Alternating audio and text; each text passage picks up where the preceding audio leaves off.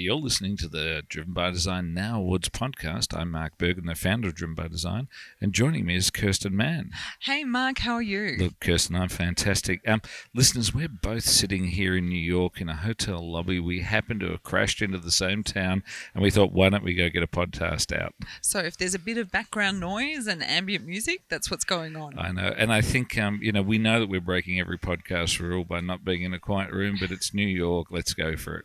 Well, we have got some fantastic awards to discuss, so why don't we kick straight into it? Sure. So let's go. Our first project here is ARA, uh, which is uh, we've seen a similar project to this before. Um, Be My Eyes, was it? yeah, Be My Eyes, which was the idea of crowdsourcing the cameras out of smartphones to go help people with vision impairment. So But- basically, you could have your phone. You, if you had a vision impairment, but you had an iPhone, you could get people to help you, um, basically guide and do different tasks. And I think what we're seeing here with our project is that they've turned around and said, well, let's make sure we've got subject matter experts who are sitting on the end of end of the service, and we'll also use some dedicated hardware, which many people will be familiar with uh, Google Glass. And this is the idea that you've actually got in field of view uh, projection of who are you talking to, some text that might go to support, so that you don't continually have to look down at your phone. You can still keep looking forward at whatever the task is that you're doing. So what we're seeing here with this project, and it's kind of the theme that we're going to be speaking about today, and something I'm very passionate about, is V2 of a concept. Now, it just it hasn't been done by the same company who did Be My Eyes, but what they've done is actually said, okay, there's a really good concept there. How do we then take that to the next level? Yeah, and actually working out whether it's your product or you think that there's actually marketplace evolution in there, it's really important to say how can we actually go build upon something rather than always just building new.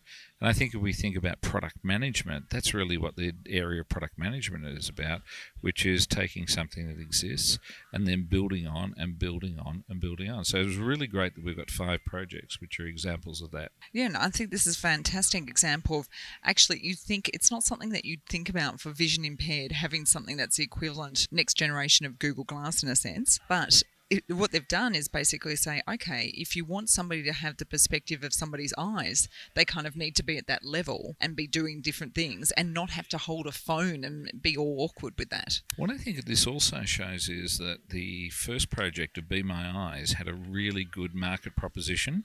There must be need out there. And uh, if you think of this as far as helping people who are doing infield service, and as we saw with when ramps were put into buildings, that it was often it was the courier driver that used the ramp, not somebody in a wheelchair. Yeah. I could see this also being used by engineers who are trying to go and diagnose a machine or a lower skilled field staff member who then had an expert field staff member in a call center or support center. So, you know, there's a long way for these adaptive technologies to go, but it's great to go see. This is version two. No doubt we'll see version three and version four in a competitive marketplace. Well, something else that's kind of version two, but not necessarily by the same company, is it probably by Livery or Livery? Is it? I think. Well, I, I'm, I think it's a play on delivery. Yeah, I think that livery livery. I think it's tomato tomato in there, but uh, livery we are in the solutions. states after all. exactly. But uh, this is uh, this takes uh, the uh, the lead from re- reusable packaging systems that have been in uh, the commercial or wholesale um, channel for quite some time, and is applying it particularly into food delivery services that are out there. And food delivery services are very interesting because anybody who's using them, you wind up with a lot of single-use packaging. and waste. Like it's it's very wasteful. the guys at uh, guys and gals at Lavery have turned around and said, "Well, let's go see if we can make a, a reusable packaging system." And because we've got a return cycle that we're delivering next week, we've got actually a pickup. Well, that's kind of clever in itself, right? Because it makes customers think you've you've kind of locked them in in this kind of cycle of okay, next time I'm not only getting the food, but I'm actually helping the environment by giving you back this packaging to reuse, and on it goes. So I think what we're likely to see here is that the outer package has now actually become a reusable package, and we're going to see those projects that uh, the likes of PepsiCo and Unilever are doing, which is how do you go use reusable packaging for ice cream and other products.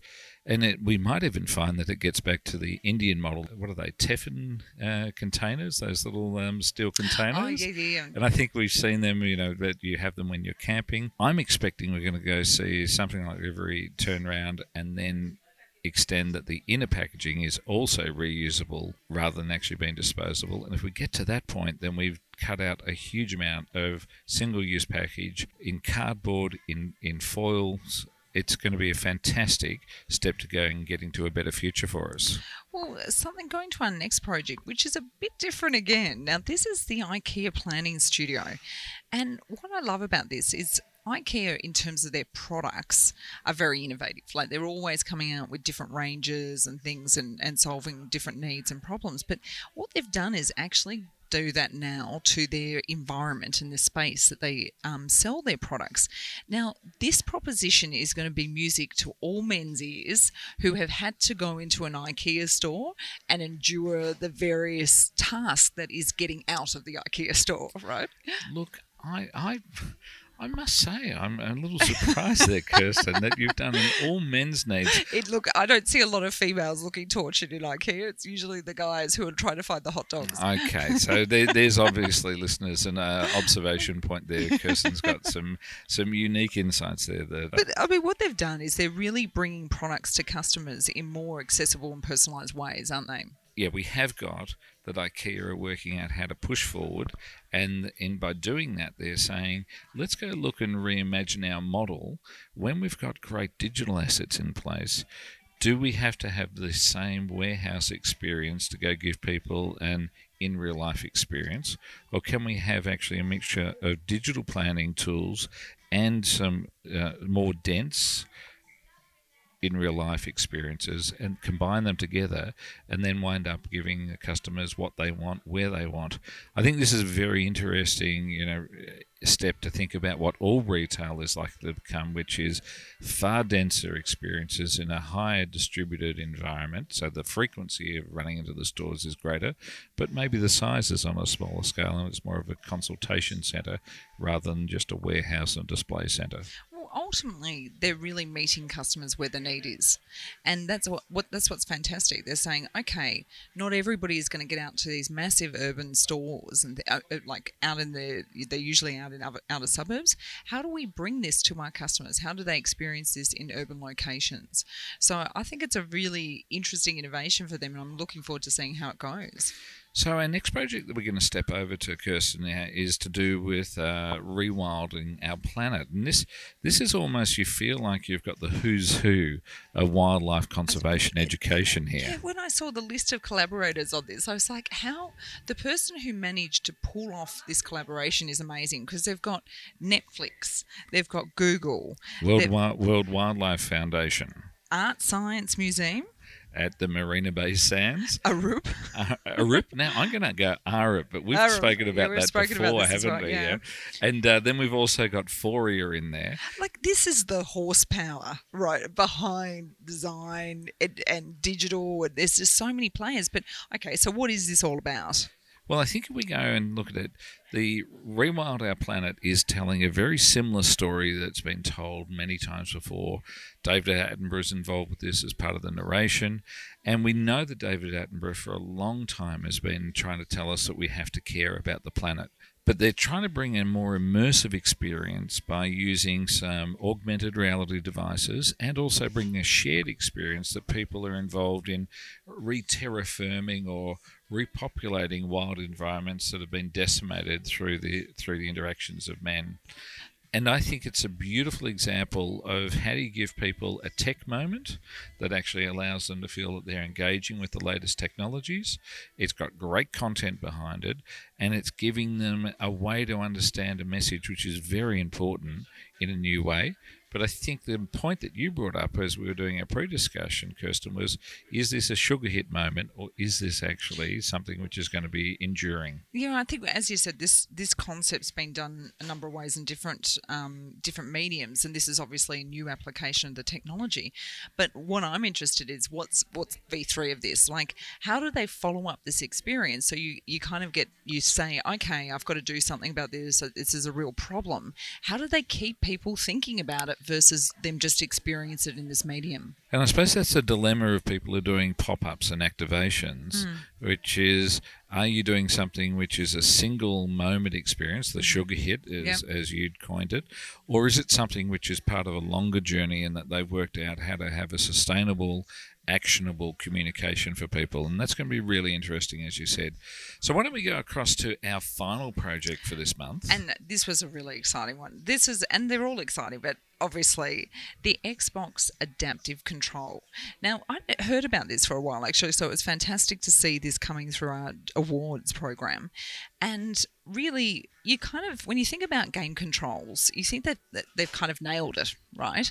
But these guys obviously realized there was a huge market that was still missing out. And I think you know, as we saw with um, when we were talking about, you know, some of the other projects, they're trying to work out how to expand their market. And uh, game controllers can be something which uh, not everybody actually likes the shape of them.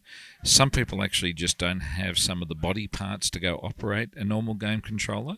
And what the team at Xbox have done here is worked out how to give a toolkit that can take people of varying abilities, whether that's motor control abilities or it may be that they don't have some of the activating devices as fingers and thumbs, so that they've got foot pedals, they've got elbow pad pedals, they've got these big, almost look like drum pad pedals uh, The- that are in here a full range of adaptive full devices. range of ways for people to go and actually modify their game controller, map their game controller so that they can actually kick ass. I think is the technical term with their with the people who have the the full body of digits on their hand. Yeah, I mean, it's quite extraordinary. And to invest in this and realize that not just for gaming, this will have a broad range. Like people, this will enable people to use programs in different ways that they haven't been able to before or were prohibited from. So this is our project of the month. It certainly is, and uh, and you know I think here's um, five amazing projects here that get into this theme that we wanted to go talk about, which was how do we go and actually rework a current situation and understand how to use design to make it better. And you know, there's a phenomenal other 20 projects that have been awarded silver. These five gold winning projects are, are simply awesome. Please take a look at all of them that are online. And we hope that it gives you a way to understand and keep up to date with how fast design is influencing what's happening in our world. Well, and it's all about ultimately having new tools and methods to extend experiences, which is fantastic to see. And listeners, please send us some feedback. I know we've got a little bit of ambient noise here, but I think it was far better that Kirsten and I managed to go do this rather than one of us chance anchoring it because you're getting two great minds who are being able to help you out. But we do want your feedback. We do want to understand. We are a human centered design organization, so let us know what you think. Um, but we're about to go out and have a look at some of the rest of what's happening in New York. There's an absolute buzz here. NYC by Design kicks off. Uh, uh, at the end of this week. So I've got a lot of pre meetings that are taking place for that. Listeners, no doubt, will have something to tell you about that. But we're also recording a whole new podcast series while we're here in New York, aren't well, we? design in the boardroom. It's come to New York. It is, and uh, listeners will be making sure you've got some links there. Design in the Boardroom, it's a new series that we've got. We're looking at projects here in the Now Awards, but Design in the Boardroom looks at how are boards leveraging design to go help them achieve their goals in an accelerated manner using human centered design. I'm Mark Bergin, founder of Driven by Design. You've been listening to Mark and Kirsten Mann from Oracle. Thanks for having me, Mark. Well, thank you.